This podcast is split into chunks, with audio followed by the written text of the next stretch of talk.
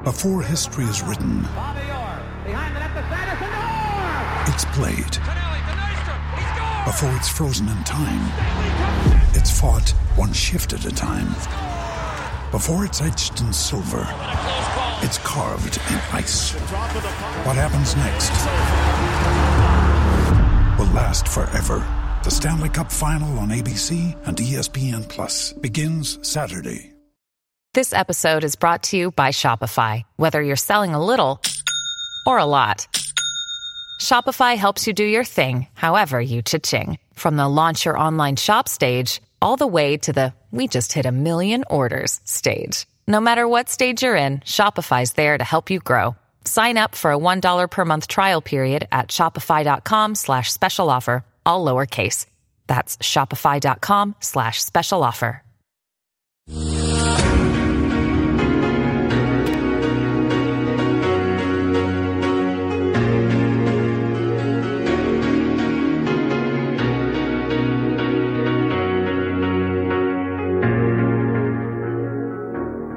Hello, everyone, and welcome to the Derby edition of the AI Premier League preview show. With the small matter of a mouth-watering Champions League tie in Paris and the Merseyside derby to contend with all within the space of five days, Klopp's side face a tough start to a potentially season-defining month. Just how will the Reds cope? Joining me to discuss this weekend's game, I'm delighted to welcome on managing editor of StatsBomb, Mike Goodman, and AI regular and host of the Face Off pod, Kaylon Karim. Welcome, guys. Hey, happy to be here. Yeah, good to speak with you, Mike. Pleasure to have you on. Um, I, I, was saying before the pod, just to sometimes find it a, little bit tough to get Everton fans on on the show for the Derby edition. Although actually, I'm not sure whether it's just me from the outside in, but um, this one intrigues me more than most. I, I, have to say, especially more than the Allardyce derbies last season. Uh, well, the Allardyce derby was real spectacle, and I'm sure we'll talk about that a little bit. In fact, let's uh, let's start on that horrible note for yourself. Um, uh, just I want to get your general thoughts on on how last season ended up. I mean, just uh, as a way of revision. I mean, finished in eighth um, at the end of the season, but I mean, there's so much to talk about in terms of you know, who, who you started with the, season with in the managerial position, um, who were the temporary position, then of course ending it with Allardyce and uh, the money that was spent and the the ambition that was shown, perhaps misplaced, um, things like that. Um, j- just what are your overall thoughts on on last season, um, how it ended, and then of course this. Yeah, it was it was bad. Last season was bad. There's there's there's no real way around it. Um, I think working working a little bit backwards, maybe. Um, if you're at the point where you have to hire Sam Allardyce, that means you're at the point where you are making a managerial decision based on making sure you don't get relegated. Yeah. Um, look, like Allardyce is one of a number of managers. We we all we all know what the deal is, right? They they look at their job, they conceive of their job as if I keep this team from getting relegated, I have succeeded. Well, I think you know that's a justifiable decision for Everton to make, given how the first half of this eh, first half ish of their season went. Um, but once you're in that point, there's there's no like there's no good outcome there, right? There, there's no there's no way to end that process that makes you feel good about what happened when you have sort of the amount of talent that the team did and the the amount of resources that the team did, which like is not a huge amount of resources, but is certainly better than you know relegation threatened level. So once you reach that point, even if Allardyce comes in and is in rel- and is relatively successful and plus right, they they finished the season at the top half of the table. Um, they were not meaningfully threatened with relegation in any real way. Like Allardyce came in and did the job that was asked and required of him. The problem is, is that the team was such a mess that they felt they needed to bring him in to do that job. And that's what made last season so bad and so sort of painful.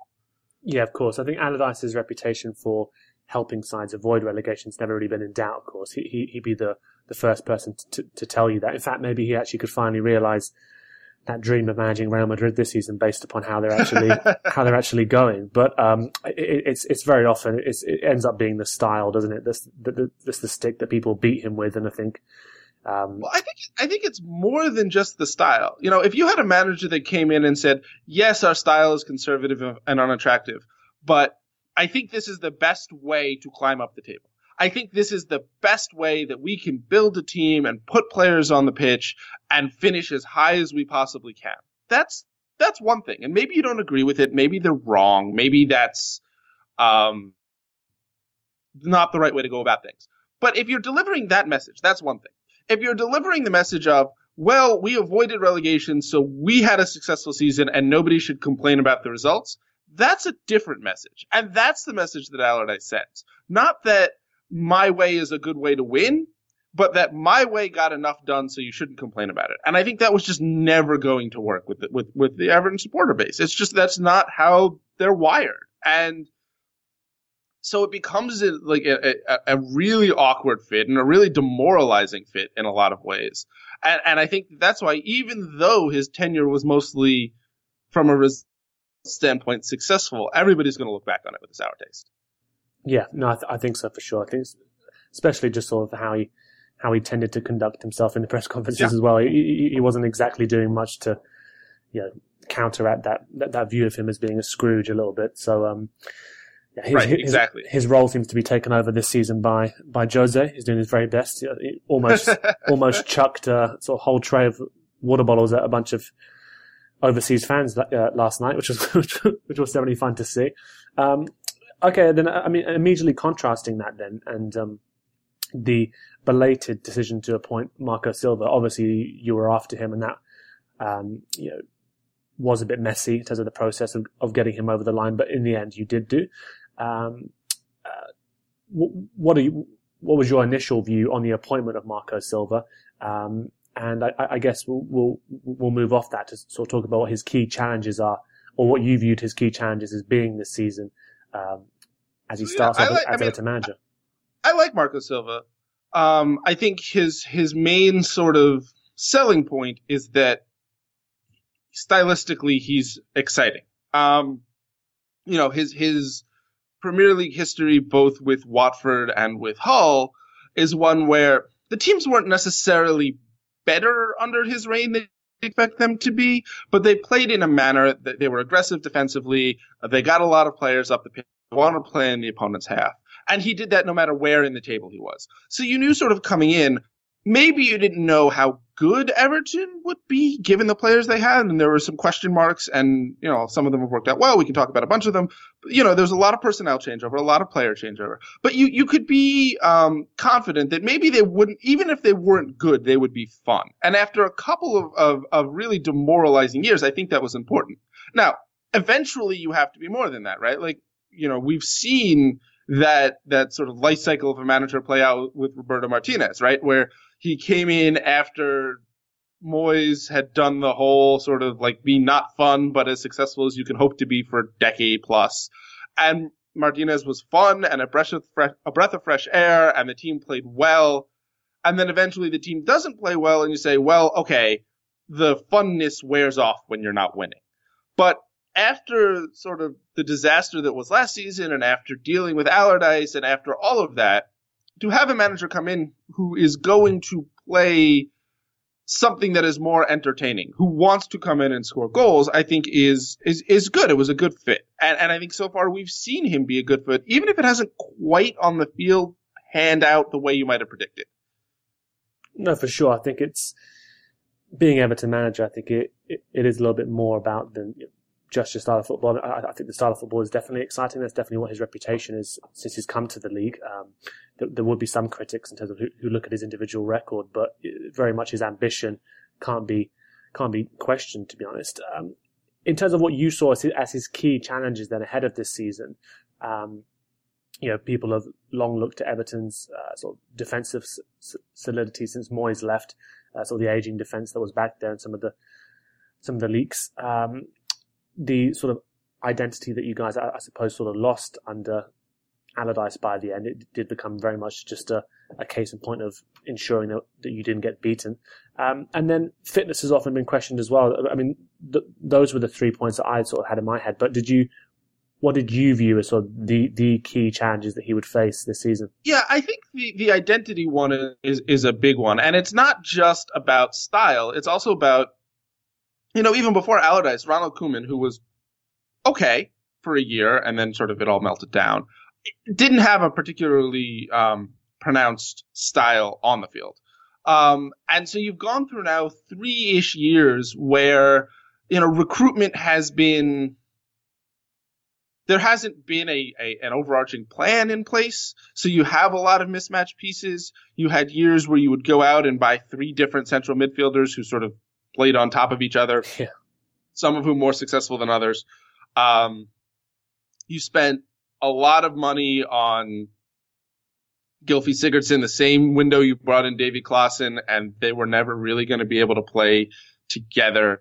You sort of had this never ending succession of um, decent but not great players, but also players who you weren't you didn't really think were going to get better, right? You were buying guys in their prime who you sort of knew what they were already, as opposed to hopefully prospects that could improve. And and so so you know Silva takes over a squad that is it's a mismatched bunch. And then so the first I mean so the first order of business is okay, let, let's try to organize this team in the off season and and Marcel Brands comes in and you have a pretty good transfer window after what had been a disastrous transfer window the year before.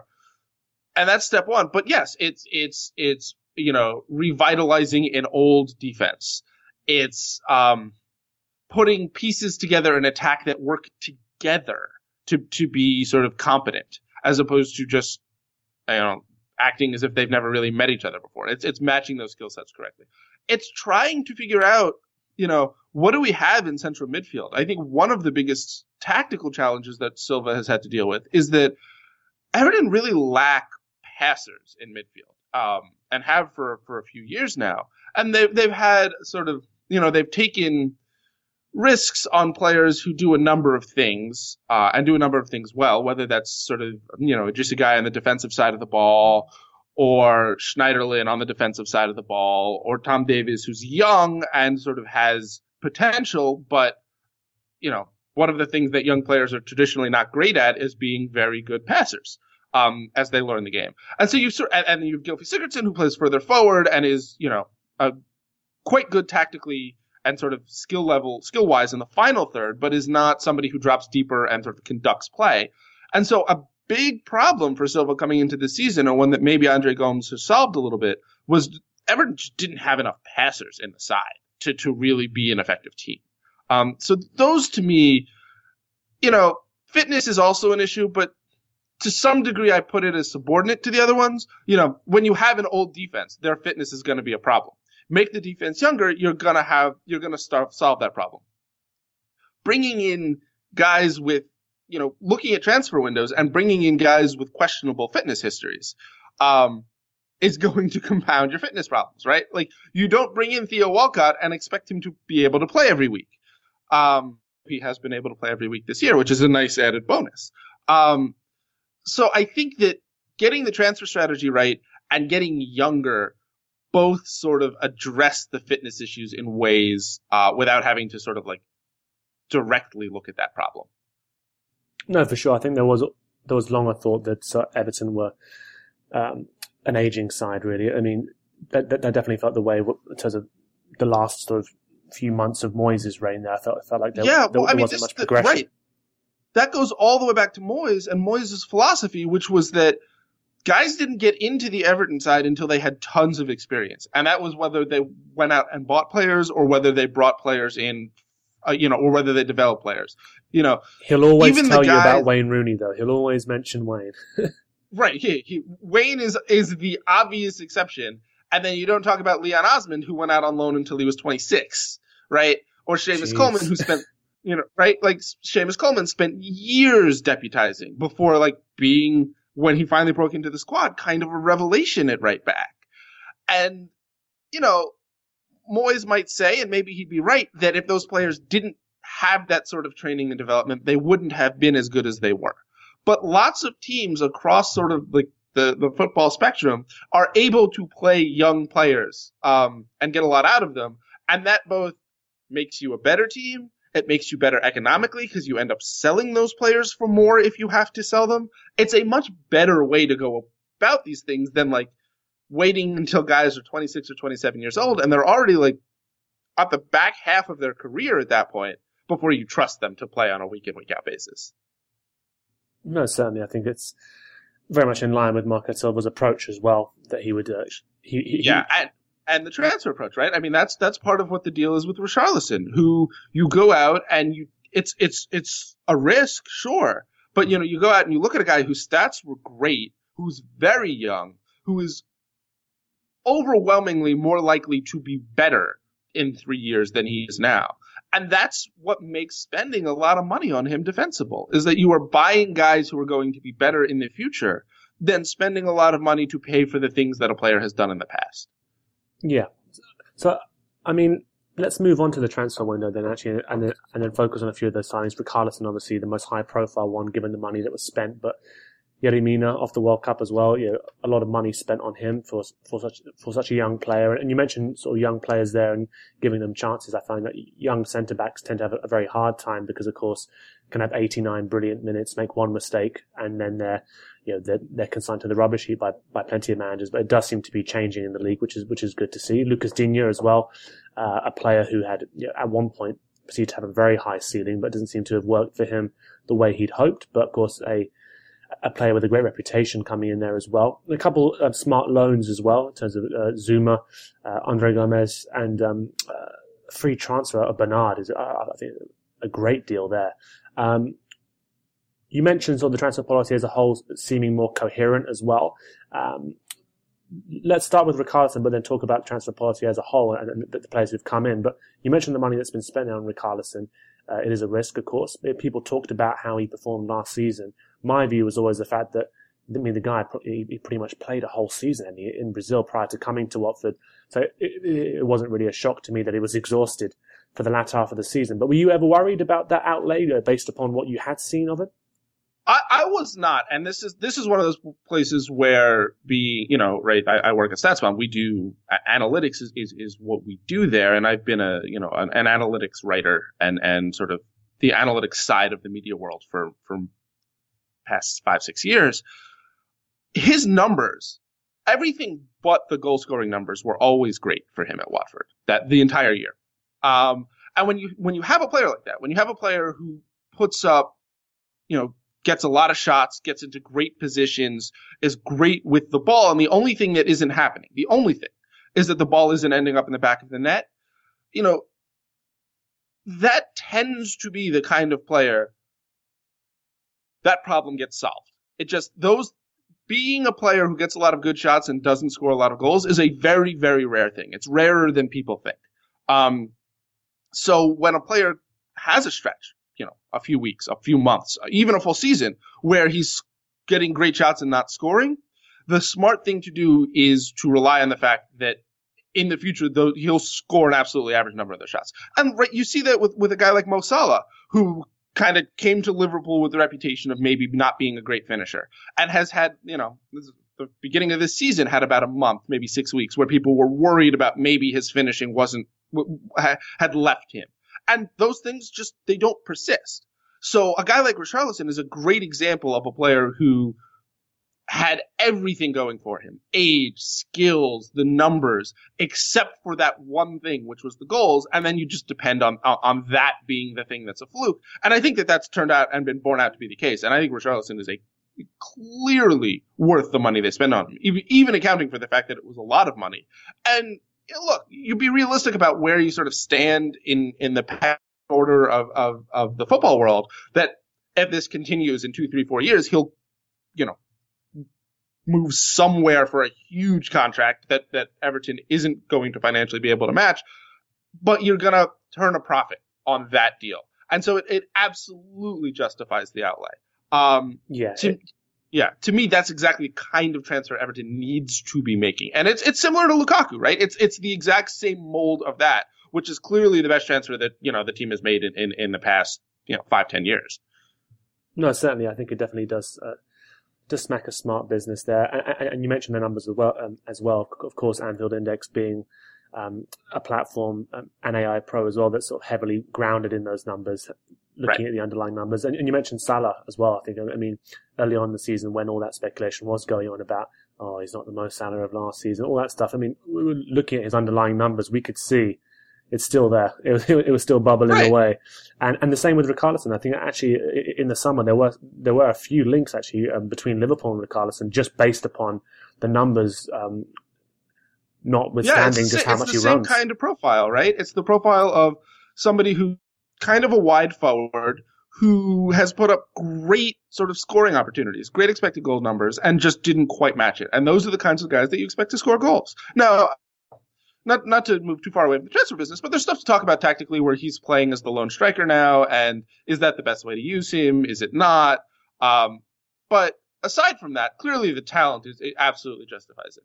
And th- and that's the same for you know you see this summer Everton took a number of risks in that way.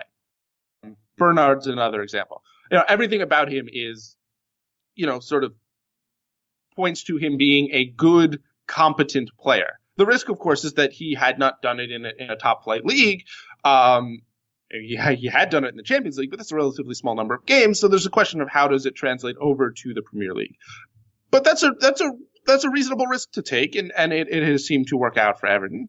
Um, Mina is is sort of it's it's a little more difficult when you're talking about center backs, and he never really got a chance to play at Barcelona.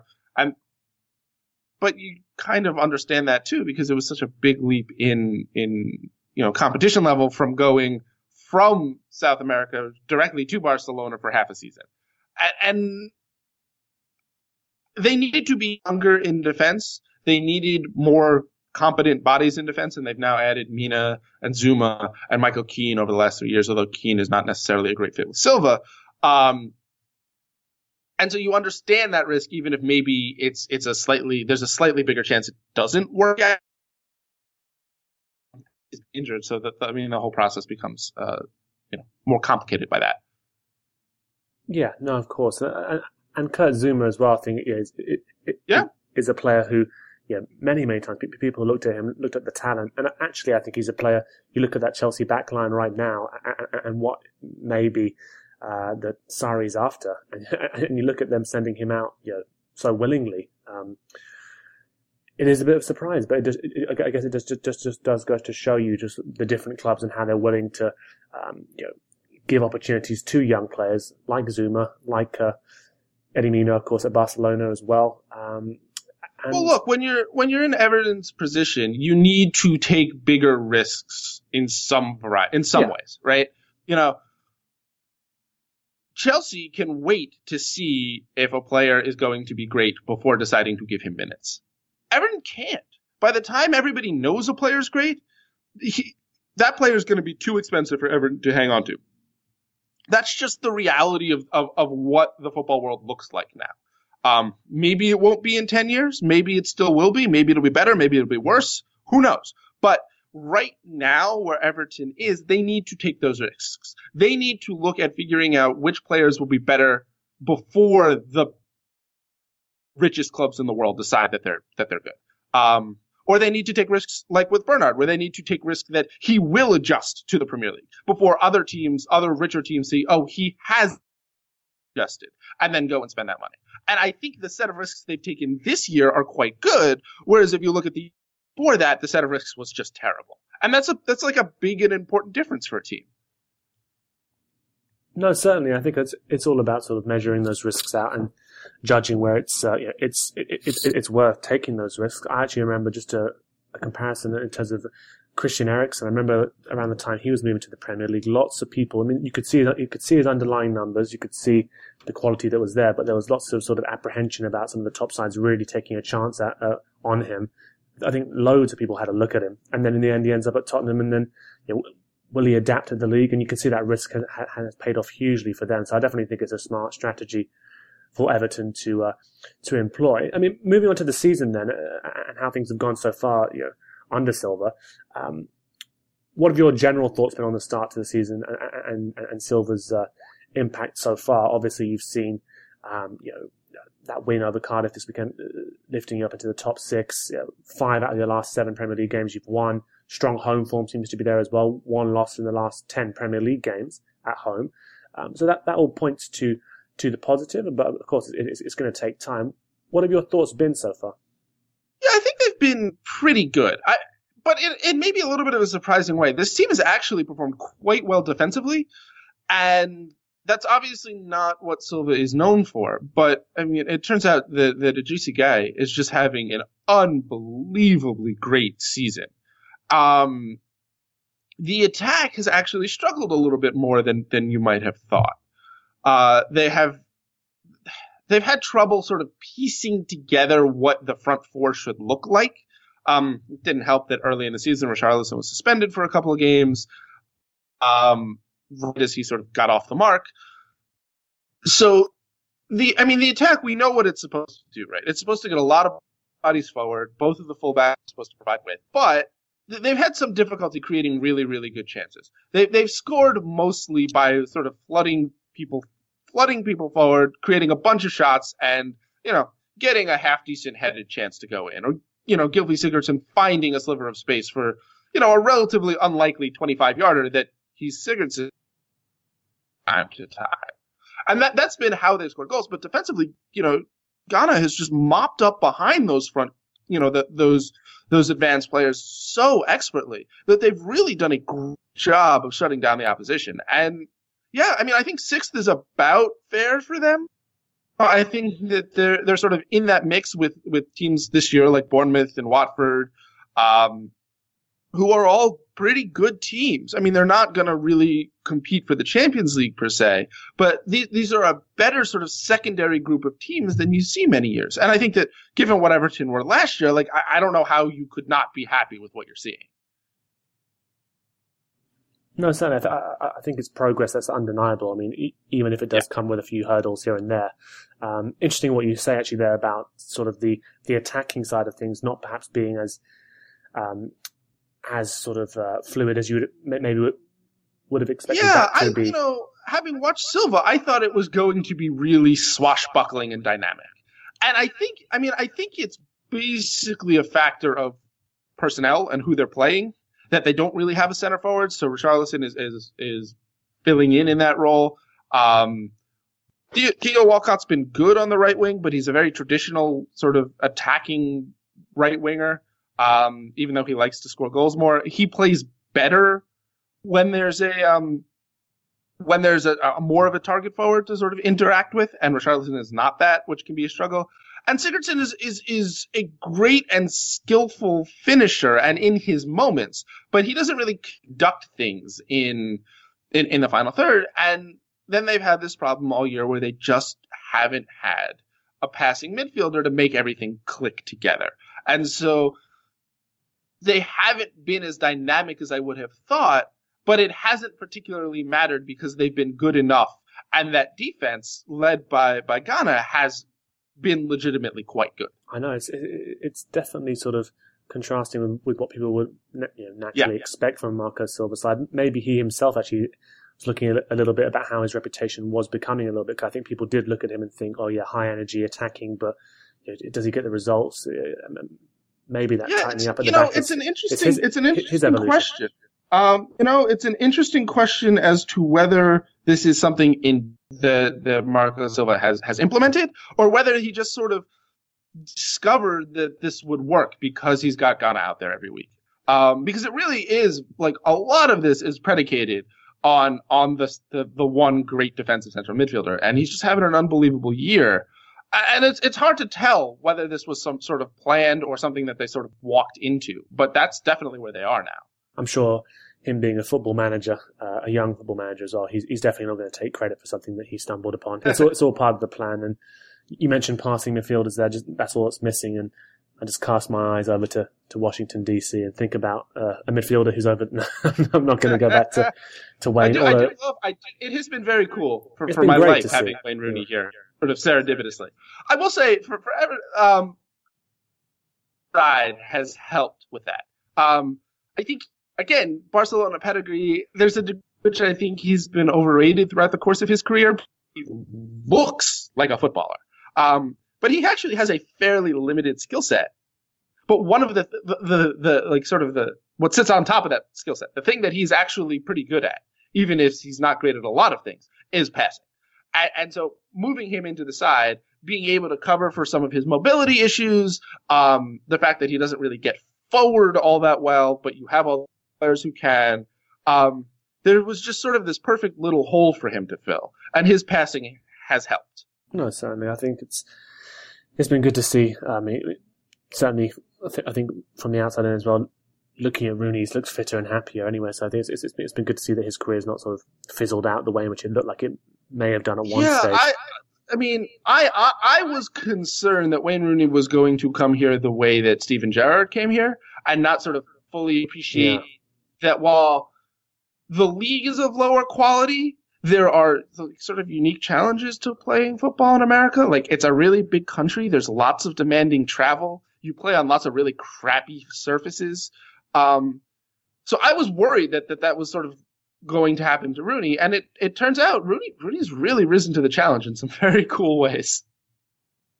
Yeah, certainly unexpected, but I think it's been good to see. I, I think that's probably enough um, sort of praise for Rooney on this pod. People, pe- pe- people will start sending me tweets, and I, I, just yeah, I don't like that. But um, in in terms of moving on, then I mean, we, we, we've covered sort of Richarlison's impact since signing, um, and your thoughts on him and how he can develop and things like that.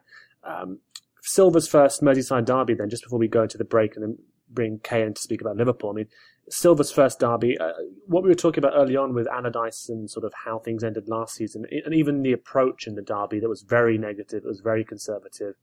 Um, you can argue that it was needed at the time or whatever, and that he viewed that as the best way to, um, you know, to stay in that derby against a, a side that was attacking as well as we were last season. But for Silva's first uh, Merseyside derby, do you expect him um, to want to be more competitive, to want to be more aggressive, uh, and, what sort of approach are you uh, expecting? Yeah, my my expectation is that this team plays the way Marco Silva plays, no matter who is on the other side of the ball. Um, that has its benefits and it has its drawbacks, right? So my concern is not the Allardyce concern. My concern is the other the other direction, whereas tactically, I'm not sure this is a great fit for going up against Liverpool, and I, I am somewhat concerned that that they're going to get overrun. I think you know, you're, you're, as we were just talking about, man, this is going to put so much pressure on Gana to, to, to keep things together. You know, Everton, they're going to want to have the ball. They're going to want to move the ball forward quickly and create chances. They're not going to want to bunker in. And this is not a team that is built to bunker in if they're forced to do it. Um, you know, and, and clearly, given where everything is, Liverpool has, have more talent. Now, that said, like the hope, right, is that the the recent scuff, the recent sort of attacking scuffles that Liverpool have gone through, the fact that their midfield is not um, necessarily healthy or, or sort of firing on, on on all cylinders, means that maybe there's an opportunity here for Everton to sneak in and and, and have a good match. Um, but yeah, my concern is that tactically, Silva's tactics are not a great fit for going up against Liverpool, but also that you know they're very committed to playing this style. Mm, yeah, I think it will be interesting to see whether he does make any adjustments just based upon sort of, I guess it, it, it's more than three points, isn't it? It's, it's, it's more than a match for Right. for Everton fans, for Liverpool fans. It, the performance is very important, and I, and I think sort of a, a heavy loss, for example, if, if, if that was to happen, and I'm, I'm not being disrespectful or anything like that, I, I'm saying like the sort of losses that Martinez, despite having some, some good performances Right. that season, suffered, I think that really did affect um, people's perception of him, um, and also people's perception of, of, of how, how much progress he was making with Everton at the time, because you can you can win a bunch of games, but if you still go and get humbled at Anfield, it, you know, it, it is bound to be demoralizing. No, that's right. I mean, look, I think that fans will be very understanding of um, a valiant loss, right? If, if if we go to the, if we go out there and we take the game to Liverpool and we play well and we try to play aggressive and you know the style that Silva's implemented and you end up losing two one, that happens. And I think I think you know fans fans are savvy. You know, supporters understand where you know where the, the sort of the relative skill levels of these two teams lie, and I think that will be fine. Um, I think that will probably even be, you know, more well regarded, like say an extremely negative nil-nil draw. Uh, that said, if you go out and try to play that style and you get crushed three nothing, like that's a different story, and and and that is something that I think Silva needs to at least be aware of. Mm. It, it, it's it's a difficult balancing act. It's, it's, it's definitely going to be interesting to see how how he does look to approach it. Mike, thanks so much for all that sort of insight on Everton. There, I mean, we'll definitely bring you back in just just at the end so we can actually talk about some of the key battles um, that lie ahead of us this weekend. Um, but we're just going to speak to uh, to Kay about all things Liverpool. So back now, guys, and, and speaking Liverpool, so the, the red half of this uh, this Merseyside derby. Uh, to bring you in. I mean, uh, talks over the past few weeks about sort of Liverpool's general performances this season. Uh, you know, lots of stuff to be very positive about, very effusive about. Other stuff perhaps not clicking in the way we would have would have hoped just yet, but the wins keep on coming. Um, there was in, in the league, and that's that's obviously been hugely important for us. This is a, this, a big week at the start of a very difficult month. Uh, but before we get into that, um, what did you think of the win over Watford, um, and what were your thoughts on on that performance? Look, Watford, I've got a lot of respect for that team. Very decent, very handy. I sort of really like Troy Deeney. I sort of can't, I can never get over the fact that he, you have this guy, you know, he has this game and he's so effective at it. And, um, even when he gives his interviews, he just seems so honest to the to that to that sort of fault of his identity that he brings out onto the field. So I I kind of love it, and it was a strange game, and we we keep on saying that for every single game, right, Ari? We keep on saying, oh, that game ended, we won. That was a strange game, man, and. I don't know what to make of it yet. I don't know. I don't know how to approach this the, the season yet. That's how strange it is. I'm very happy for the wins. I'm also slightly concerned about the performances we obviously have some imbalances. Mike was, uh, you know, talking about our midfield a bit earlier. That's going to be an issue for us, uh, especially this week, given that we need to, sh- you know, shuffle things around and, and things like that. But there's a couple of things. I mean, Mo Salah looks like he's coming back to his uh, his best, and uh, you know, the more time we can give, uh, perhaps like Fabinho and Keita, maybe to, to get into this team and uh, put their um, put their stamp down on it, the better. So you know, a couple of things like that. Virgil van Dijk and Gomez are doing such wonderful work at the back, along with our full backs and Alisson. Lots of positives, and I think the question is looking at, especially after that result for Watford, where we sort of, kind of, and I don't, I don't mean to sound arrogant or anything about that. Like deliberately, we sort of scraped a 3-0 win a lot of people were looking at the result going like, oh, that was kind of lucky, you know, and yet it's 3-0. And that's a sort of indicative result of this Liverpool side at the moment. And I'm not sure to be that unhappy with how this team is playing, given that the defensive resolve is there and we are still winning games. So yeah, I mean, I'm sure we'll discuss some of those issues as we go along, but uh, I'm happy. I'm happy about the results. Long may that continue. And we we tend to look better and better every week. And I'm hoping that's what happens over, you know, by the time we sort of get to the Christmas rush. Yeah, it's been interesting, I think, because for so many years, you, you look at the Liverpool sides that have been competing in the Premier League and you think, well, you know, there's, there's, there's drawbacks here. There's, there's issues to be addressed that haven't been addressed, but the attack is good enough to, you know, for them to achieve the result oftentimes it, it wasn't the case. And, and, and, this season, with the defense ha- having improved so much, uh, both in structure, both personnel wise as well, um, I think it's I think it's taking fans a little bit of time just to get used to. To be honest, we've been speaking about it every week. It's it's it's quite a foreign concept for us to have a, a defense that we know we can t- tend to rely on. Uh, obviously, got a huge test this week against PSG uh, in Paris. That will be uh, interesting to see how that young partnership do. Um, but I think we're so used to seeing the attack uh, click. I mean, in that game against Watford, I thought one thing that was encouraging, especially after the first uh, drab 38 or whatever minutes, um, the front three. I mean, one thing that we've not seen this season is really real connection between that front three. I thought this match towards the the latter half of it, you started to see that come back a little bit. You know, the, the first goal, for example, with them all linking up together, um, but just generally seeming a, a, little bit more in sync. Um, is that encouraging for you? Obviously, I think Firmino's form this season has been a little bit of a worry, um, but Mane and Salah seem to be balling, uh, sort of warming up nicely. Yeah, very much. We, I mean, I think the big issue with what you're saying, one of the things is the sort of Jurgen Klopp brand. I think that's also sort of confusing Liverpool fans is that we, you know, we have this sort of constant uh, slogan of the heavy metal football, and especially given the way how we played last season with the high press, we we tend to you know we tended to score a lot of goals and concede a lot of goals and and live by the sword, die by the sword. Yeah, and what's yeah, this? It, what's this type of football? Yeah. is it? It's not classical yeah. music. It's not Arsenal. It's it, it's it, is is it really functional? I don't know. Alternative? Uh, is it is it, is it boring house? I'm I'm not sure what it is. It's so it's so strange. One of the things that you know is, is, is really indicative of there's a form of the front three. We're expecting them to start to pick up where they where they stopped last season. And there's a couple things there. I mean, number one is that Jurgen Klopp's teams don't tend to always start very well, and you know you have to factor in the World Cup stuff. And you know we, have talked. Uh, uh, well, Liverpool fans have talked about that a lot on your show, obviously, Hari. And you know, there's all those issues that are going with it, but that is from seeing the front three being so devastating to seeing them being a little bit subdued, and we aren't necessarily winning every match. You know, getting even close to those to the dominant 3-0 scoreline or above.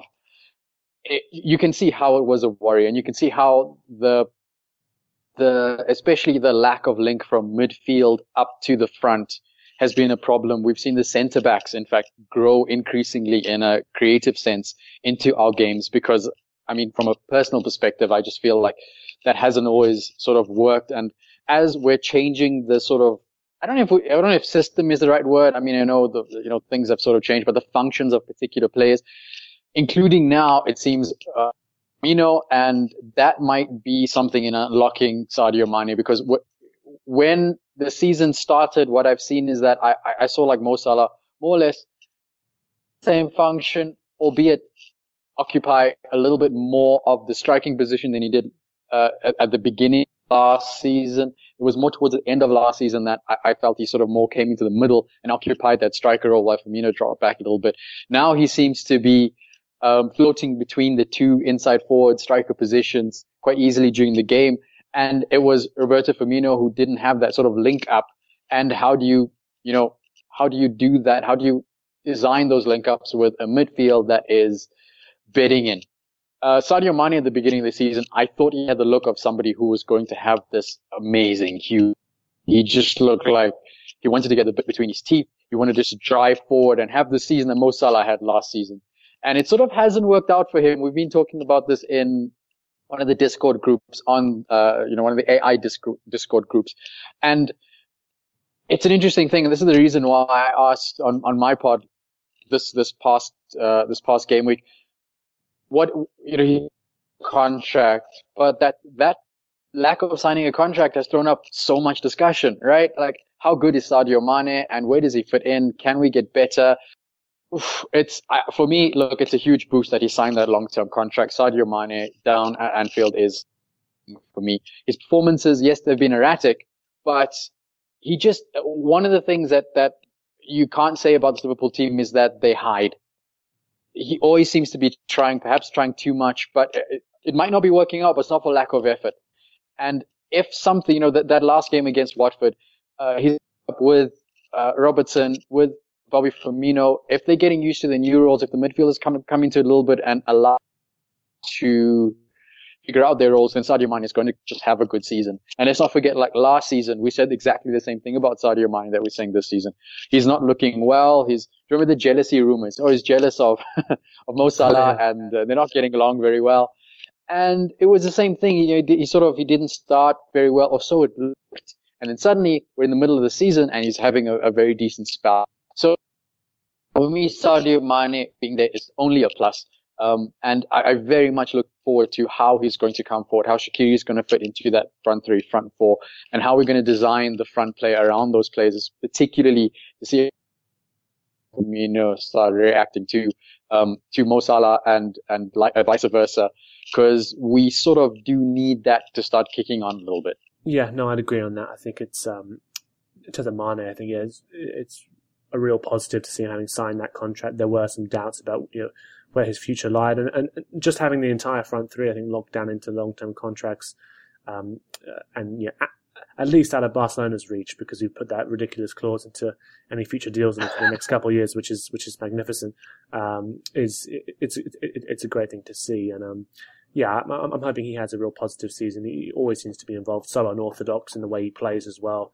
Um, he, he's always one, one of my favorite players to watch. he's even when we've had drab performances, you, you feel like he can provide a little bit of ingenuity um, to to create something out of nothing, which is is always very useful. Um, moving on to, I mean, the, the, midfield. So the midfield's been like a recurring topic um, throughout the entire season. There's some debates that I, I was just you could write uh, biblical um, sort of scriptures on in terms of just the how how incredibly boring they are at this stage. Um, I mean, my view on it from a while has been that uh, the system doesn't quite work. I think Cy Brundish and some of the guys on the under pressure pod have, have highlighted that as well. Doesn't seem to be getting the best um, out of the attackers. There's certainly not enough passes going forward to them as well with the combinations we tried with the flat three, etc. Um, Henderson, you know, following that red card against uh, Watford, he's set to miss the derby this weekend. So I'm interested. I mean, how would you see us, how would you like to see us lining up? And do you think this is the time for uh, Keita, who of course we've all got very high hopes for, um, and Fabinho to maybe uh, to start in, in, in this sort of game? I think that's an interesting call. It's, it's, difficult for a derby, you know, to to sort of just come in. It depends how Silva really approaches it. I remember when Martinez was was uh, was head coach in Everton, and we had Rodgers, and that was a really interesting matchup because the, you know the two of them obviously knew each other, and the first. I think if I'm getting this correctly, uh, you guys must just you know correct me if I'm wrong, but it seemed to me like the first time they there was almost this um, this sort of unspoken agreement that no, this is not going to be the most blood and thunder derby we've ever seen. We're sort of going to go into the bit more calculating. And then the, the, the next one, I think Martinez surprised Rodgers a little bit by going for it quite a lot, by being quite aggressive. And it, it's, you know, it depends how we'll, we'll approach this and how the players are fired up for it. There's, there's been a lot that I think Everton fans have had to endure recently um, over this recent period, especially when it comes to derbies and results against Liverpool. And I think, you know, that will seep from the crowd into the players. And the midfield is obviously a key battle in that, you know, how do you gain dominance? How do you gain control with that? For me, it's so difficult to say. All, all I can say is like Keita and Fabinho, it has to be the plan. It just has to be the plan that they are uh, oriented into the team and they, they start working at some point. The difficulty is how do you play it? Is it is it system versus players? Because that's what the equation is sort of at this point. Klopp sort of trusts his incumbents a bit more because he knows what he's going to get from them, and what he's going to get from them is an adhesion to the system, and it sort of works in a, in a more defensive sense and in a more transition sense with uh, the players we're used to when you have Keita and Fabinho, things have to change a little bit, and suddenly it's the attributes of the players themselves that we're not really familiar with that has to come in. It's difficult because, like we've seen in the game against Watford, Hari, we saw at one point Firmino come all the way back into the number six position, and then you know we see our centre backs get a bit frustrated at the positioning of our midfield. They come into the to create a little bit. We've seen in previous games the balls over the top, or they start sending through balls through um, we are we, we're looking to the fullbacks as well to create quite a lot for us because it just seems that we're not getting enough from midfield. I think it's sort of it's sort of it, for me. I'd love to see uh, Keita in this game. I'd love to see Fabinho in this game. I, I'd love for them to have a taste of things and, and to see where we come out with. I just wonder what Klopp will do because he's got this game and uh, I mean he's got PSG and the derby to manage and how he puts the the two together for for those teams. I think Jurgen Klopp will try to play his best team available for both games. I'm not sure what that means in terms of the Henderson red. So, I mean, not a conclusive answer for me. I would be looking to play Keita and Fabinho. So every opportunity, uh, they just look absolutely phenomenal and want them to bed in as soon as possible. I wouldn't be upset at Klopp because Everton is a, it's the derby. It's a big game. And if he went with a team to more control the game, especially for the opening, um, for the opening exchanges, I wouldn't really blame him. Mike, to bring you in, I mean, it'd be interesting to get your perspective on on this issue. I, I know you mentioned it earlier in the pod that sort of you um, people can see that you know, the midfield's not quite clicking the way it, it perhaps could do to, to take Liverpool to the next level this season. I mean, what have you made of sort of the the performances that you've seen so far this season from Liverpool, and and, do you do you pinpoint this uh, this part of the pitch as being the issue?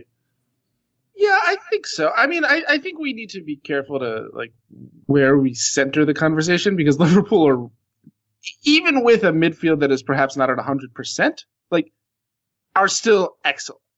And, so the question is more like what is the, the the peak for them? And I think the issue has mostly been health. I, I think that if you have, um, you know, sort of your first your your your first choice midfielders, um, that the team has looked fine.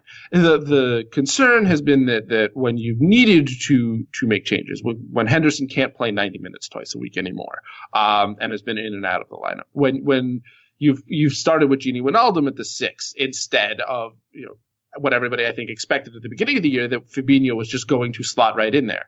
And so you've seen when Fabinho and Keita have just had such a hard time integrating themselves, you've seen this drop off. Um, when it's Eddie, basically when it's like not uh, Henderson, Milner, Wijnaldum, and and even with Wijnaldum, you would sort of hoped that that would get upgraded as opposed to being sort of your basic part of your your midfield three. And there's just been you know, Milner was played out of his mind at the beginning of the season, um, covered those problems because he was playing so well. And that as his form has sort of dropped off somewhat, reasonably so, there hasn't been anybody else. And I think from the outside, a lot of people expected it to be Keita. Just sort of expected Keita to come in and be a dynamic force at the top of that midfield. And there's just been a lack of dynamism in terms of having players that can progress the ball forward, draw defenders to them, and free that front three, make runs off the ball to get into the spaces that that Firmino vacates when he drops deeper. There just hasn't been that level of dynamism from the midfield that there has been in the past, at least fr- from what I I've been able to see. Yeah, I think it's going to be uh, interesting to see what Klopp does really as the season progresses, because you you'd imagine so that it could even be the case that uh, you know some of this has been his plan based upon sort of the fitness levels of those midfielders to introduce them following Christmas or even during this month as we head into the uh, the second half of the season. Yeah, the um, the, o- the only other thing I'd say from the outside is that I remember last year it took Ox until about now, maybe even a month from now, to really hit his form with with the side. And that once he did that, that's really what propelled Liverpool to, to, sort of stratospheric levels over the second half of the year. And so I would not be surprised at all if we see that, especially from Keita going forward, that as he gets integrated, he's he's a real success. Like I wouldn't be writing him off by any means. But I would say that over the you know the first third of the season, the fact that he did has not bedded in quickly has been a problem. No, yeah, it, it does seem to have been that way, and I think one one impact that it's had, Kay, just to bring you in on this, is you, you mentioned sort of the centre backs taking on the onus of creativity there as well, but we've also seen uh, Trent uh, and uh, Robbo as well, the fullbacks having to take on uh, more responsibility in, in how they contribute to the attack, you know, getting the ball to the to, to the front three because they aren't actually typically seeing it from the midfield. So, um, I mean, what have you made of their performances so far this season? I mean, uh, Robertson in particular over the past few games um, seems to be really, really excelling. Uh, he's got, of course, he's got tough test this week against uh, a small matter of uh, Mbappe, and um, of course um, Trent if he's to play as well. Uh, just a, the small matter of dealing with that Neymar guy. But um, uh, I mean, I mean how, how, do you reckon they've done so far this season?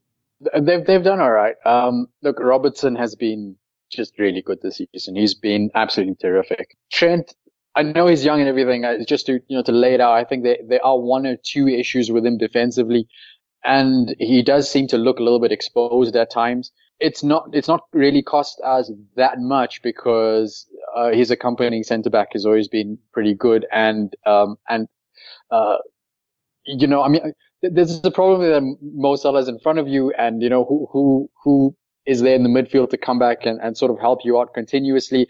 It's a bit of a problem, I think, with the with the patterns of play and how players are coming back, and it's um it's difficult for Trent. I'm, I'm not trying to say it's all his fault, but that has been an issue.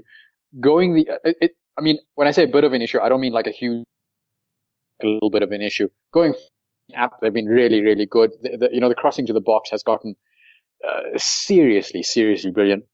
Robertson in particular, though, I mean, I remember when the guy first came and he just used to, him and Trent both all they knew how to do is put these crosses into the box and they had really lovely shapes on them.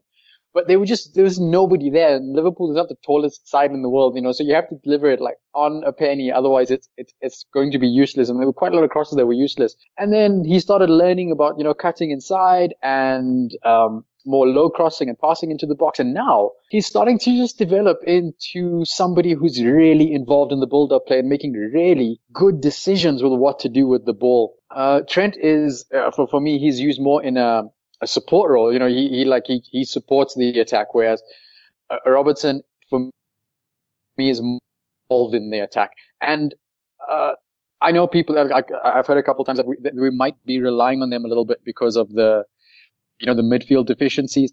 I don't look at it that way. I think, I think this is purposeful. And I think in their development and their evolution in their careers, Klopp has openly relied on it and said, you know, go do the job, go do the job and uh, we'll see where we get to. But this is, this is your space. Use it. And we, I mean, Robertson has gotten on, you know, ratings was like eights most of the weeks and Trent has been pretty good as well you know, we, we've been a little bit lucky. I'm, I'm a bit worried about uh, backup for them. And I don't know what's going to happen with it, but I suppose, you know, that's a different question.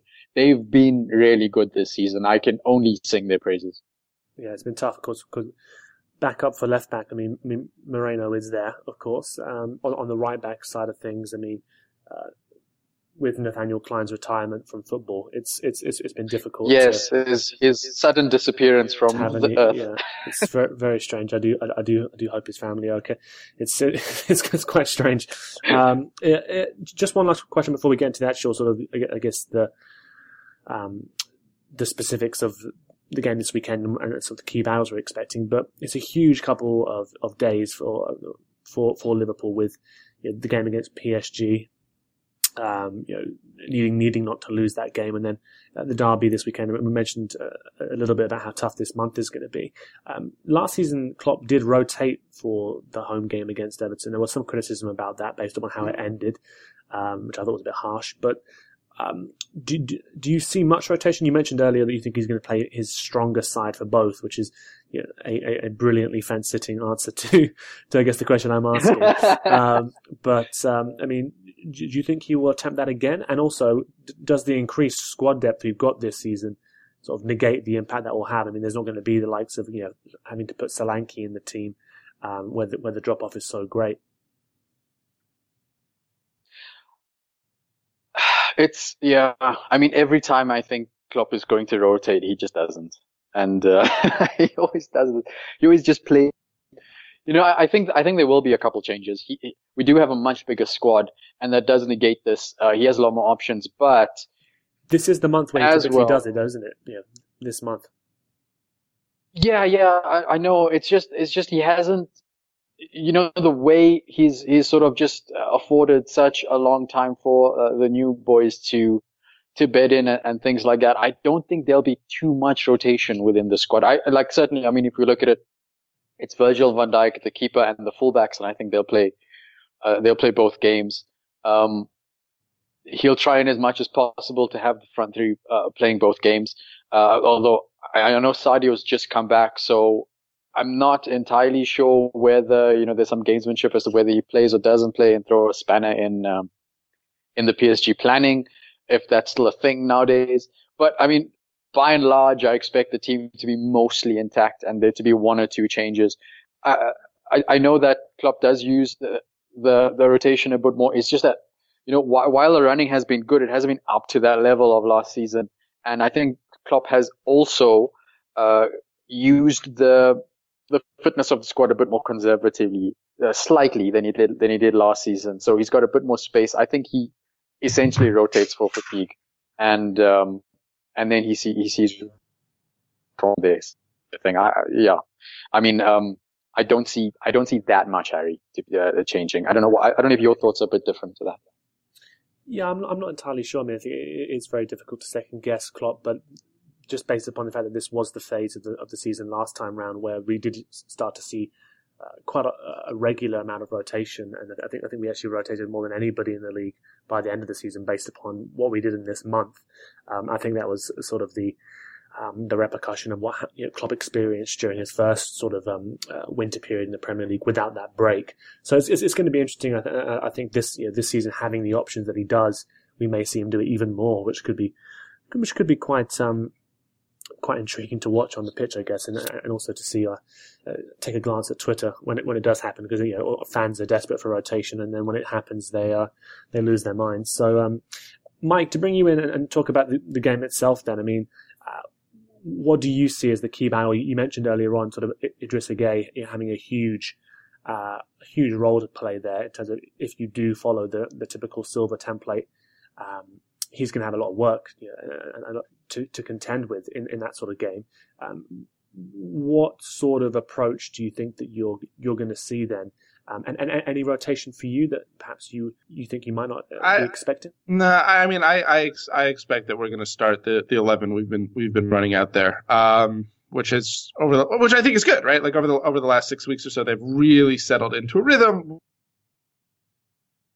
Digne having made left back his spot with Gomez Gomez coming into the side, and I think that that's in general the right balance for this team. Um, as for the specifics of the match, I, I, think two things that I really look at. I, um, if things are going well, I expect to see uh, Idris, just Idrissa Gueye winning the ball back from that midfield a lot. Like before, you know, as Liverpool try to play those two or three passes to settle possession before they they zip it forward to the front three, that's that's where he has to live he has to break up those attacks there because if if if those attacks don't get broken up there, Everton are in real trouble. And which to me then gets to the, the, the second matchup, the one that gives me nightmares, which is just Mo Salah getting behind Lucas Digne all, all day long.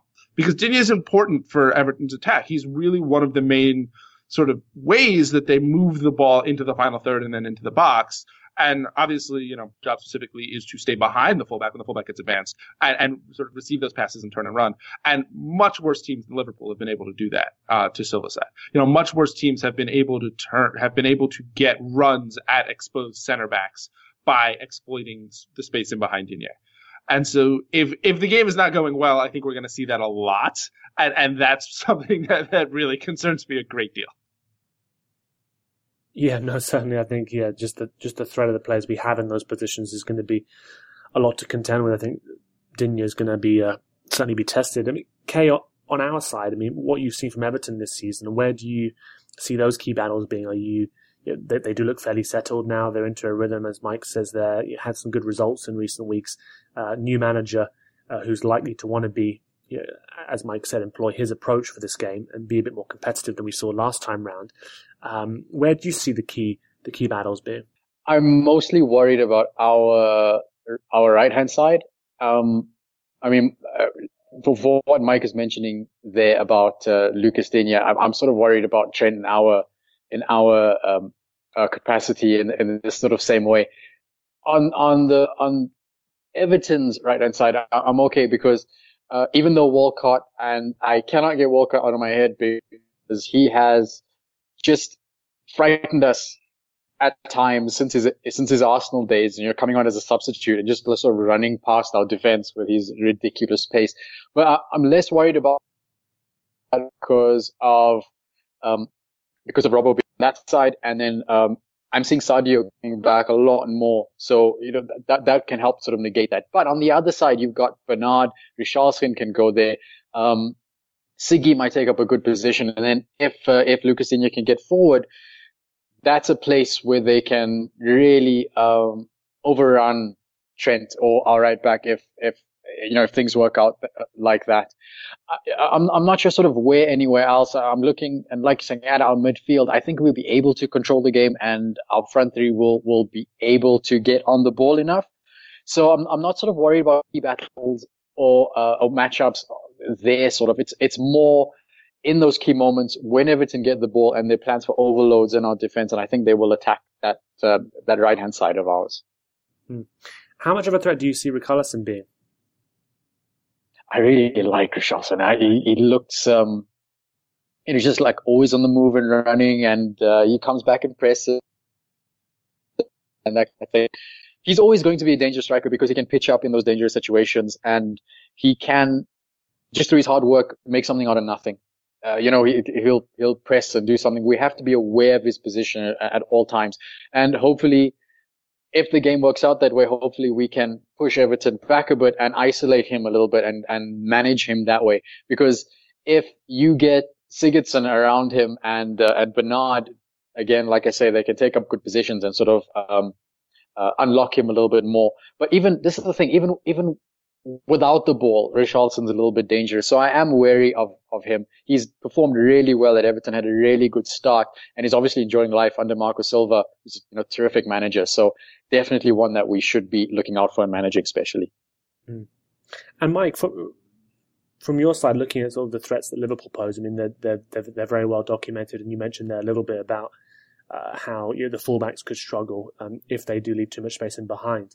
Um, but uh, just looking at Liverpool from your own perspective, uh, especially with some of the work that you do with StatsBomb, I mean, uh, where do you look at us at the moment and think, uh, oh, that that's a real area of concern, or, or, or, or that's the player that we need to we need to watch. Is it the obvious names that? Yeah, it's the. I mean, it's the obvious. I mean, I, I think at this point, everybody. The thing that is so dangerous about Liverpool is that everybody knows it's coming and you still can't stop it, right? Yeah, like that's. Yeah, it, it is, and that that's that's the thing, and you know. The best way to slow Liverpool down has traditionally, at least this season, become really packing it in defensively and making it hard, right? Not giving them space. And and you have struggled at times when that happens to break down a team. But it's just that's not what Everton do. And, and so trying to survive giving Salah space to run into is going to be look, it's it's not impossible. Pickford is is is a very good shot stopper. Uh and you know, Everton can, and we were just talking about, sort of go back and forth, you know, in an open game, sort of acceptably.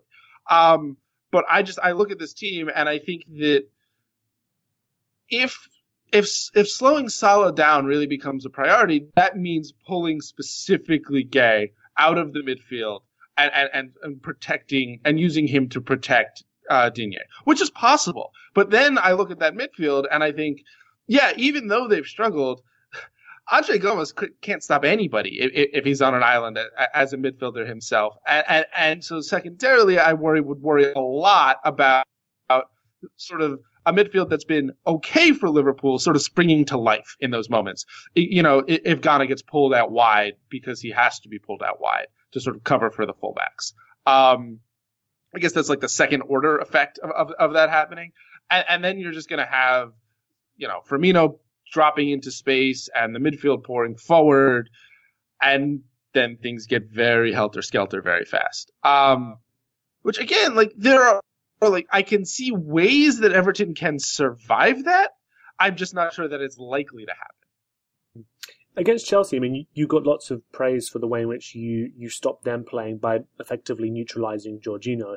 Um, do, do, you look at, I mean, uh, obviously without Henderson in the six, I mean, and also we, have changed shape a little bit in recent weeks. Um, that sort of lessens the, the ability to do that to us. But do you think there's any sort of, there'll be any temptation from Silva to, to look at that midfield, look at how it's not been fully firing already and think maybe we can sit somebody on, whether it be Gini if he is the deepest in, in a one and a two, um, uh, it's, it's, hard to know how exactly we'll line up. It could be 4 2 3 1 as we've been doing in recent weeks. Um, do you think there'll be any temptation to try and replicate that somewhat? So I, I, mean, I think first you hit on the problem there, right? Which is which is how how do you set that up when you're not exactly sure what lineup you're gonna be you're gonna be facing? Um, secondly, I hope they don't do that because you know guys are too flexible in, in, in, in how you bring the ball forward in attack to make that effective. You know, if, if, if we were to sit Gana on somebody, you'll just buy that. Not too terribly difficult given the rest of who Everton are. They're at their best when like Everton are the best when we are using our bodies forward to limit the way that we can be counterattacked, right? If if we're seeing an opposition back so Gana can key in on wherever the outball is coming to, Everton look good. If if you have lots of options in terms of moving the ball forward against us, Everton's defense is in trouble. Um, and against Chelsea, you sort of knew that no matter what the pattern of the game was, if Chelsea are going to move the ball forward, it's going to go through Jorginho. So you have the option of, of you can gamble really heavily on that. And I don't like, I just, that game plan to me doesn't work against Liverpool because Liverpool are too varied in what they can do to hurt you bringing the ball forward. Mm. No, I'd agree. Actually, you, you, have already sort of taught me out of that to the best um, okay, then. I mean, coming to predictions, then I guess I mean actually to look at what you're expecting. I mean, comes at the end of a you know, it's going to be a tough week anyway. Um, what would you be predicting score wise and even match wise? That's hard. Um, it's it's at Anfield, and I think I think Liverpool you know, don't sound like a dick, but we, I mean, we should be expecting a win. I think there. Um, Everton are betting in, and Marco Silva, even though he's doing a, a really good job there, uh, as as you know, implementing sort of something new and and people still uh, getting into the into the system versus Klopp, who's been there for a while and, uh, and has things bedded in. I, I think looking at that that whole equation, I think Liverpool should have enough to control the game and and sort of get the points. You know, the problem is it's a derby, but the worst result I can sort of see if um, Liverpool play anything like like they could is is sort of a, a draw. But obviously we've got this PSG game tonight, so it throws it into it.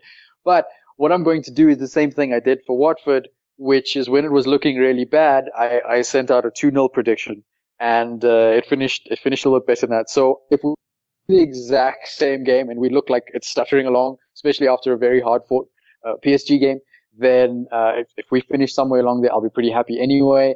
So I think it's going to be a similar sort of game where we, we, we try and control them. We, we try and uh, keep everything sort of at uh, at arm's length and try and try and try until sort of something happens. And um, and yeah, I, am going to go for a 2 0 there. And how about you, Mike? Yeah, you know, my my head agree with that, right? The, the, sort of the analytical part of my brain, the one that, that, that, does this for a living, says, yeah, that, that, that's about right. Like a, a 2-0, Liverpool are a better team than Everton. Everton have to go to it. Like all of this stuff stacks up that way. Um, my hope is that we get a team that's flat, a little bit flat after a very difficult midweek game. Uh, we get the the struggles of the midfield that that continue to sort of evince themselves. And again, they just don't quite have the legs and the energy that they might otherwise. That Pickford stands on his head and makes a couple of point blank stops the time Salah gets free, and that somehow Everton fight this, fight it out to a one-one draw. Um, so that is what I'm going to talk myself into trying to believe and to go with. Uh, in, in, in the face of sort of the very real and very effective logical arguments that it should end somewhat like two nothing to Liverpool. Mm. No, yeah, the derby doesn't know logic. yeah, it's certainly going to be hyped up that way, isn't it? Yeah, it's definitely. Um, I'm going to go. What should I go? With? I'm going to go with. I think a deceptive three-one, where it's two-one. It's quite uncomfortable, um, and then as we do, like a late breakaway goal or something. Um, just just the way in which we've been playing. I'm not, I'm not entirely sure. Although that does have me um, sort of suggesting that we're going to concede a goal, which we don't tend to do at the, at the moment at Anfield, which is again very unsettling and, and takes some time to get used to, to be honest. Uh, even though it has been a while now. Um, but yeah, I, th- I think it, I'm looking forward to a, a more competitive game. To be honest, I think really these games are always best when there is that competitive element to them. And over the past few seasons it ha- hasn't seemed to be there, which is which has been a shame. I think the City needs a, a strong Liverpool, a strong Everton as well. So um, I'm hoping for a competitive game, um, uh, one that maybe has uh, uh, Klopp and uh, Silva doing a, a, version of Klopp and Sarri after that Chelsea game. Although uh, I'm not sure I can t- I can take another last minute sort of stunner like that again, but. Uh, I, am not sure any, any of the cushions in my lounge can take that either, to be honest. But um, anyway, anyway, guys, thanks so much for having me preview uh, the derby. It's certainly going to be an interesting game. I think um, see how uh, both these managers approach um, a game against one another, uh, especially after you know, the midweek game, as Kay mentioned there, against PSG tonight, which is going to be uh, a very uh, fascinating contest, I think. So, um, before we go, uh, before we go, I just want to ask if either of you have anything to plug. Um, Mike, come to you first. Sure, I've got uh, managing editor at statsbomb.com where we do all sorts of fun stuff with, with soccer analytics. We have, you know, lot, lots of smart stuff that breaks down the game, both both the Premier League and, and mostly focused on Europe in general. Um, and then also there's my podcast, the Double Pivot Pod, uh, which is me and Michael Caley, and it is uh, analytics. So those are, those are the two main things that I do, and then I you can also find my work elsewhere on the internet. Uh, thanks for having me. This was great. No worries. Yeah, be sure to have you again. And Kay, anything you have to, to plug? I, I think we should edit this so that I go first. I don't I don't want to follow Mike Goodman in the section. uh, no, th- thanks very much, Hari. Uh, I, I have my own pod that I host, Don't Hate. We record it after every uh, every league game Liverpool plays, where we uh, we have two AI writers, usually Tom and Adam, who come on and rate the players, and also AI Pro subscribers get to rate them as well, and we just compare them with media doing it. So um, uh, not not this.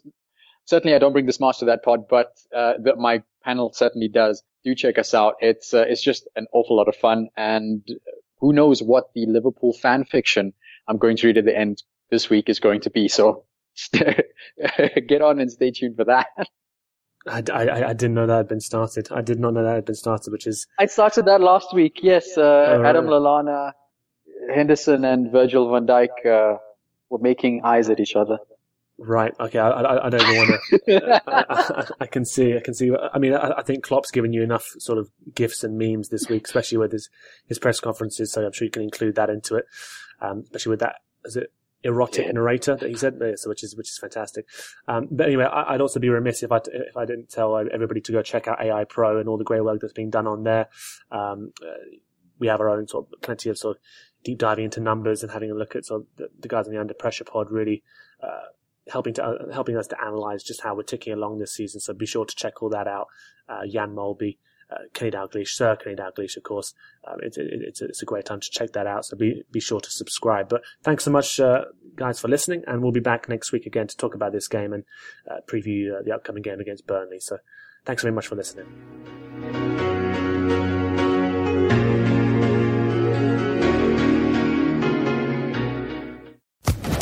Social Podcast Network.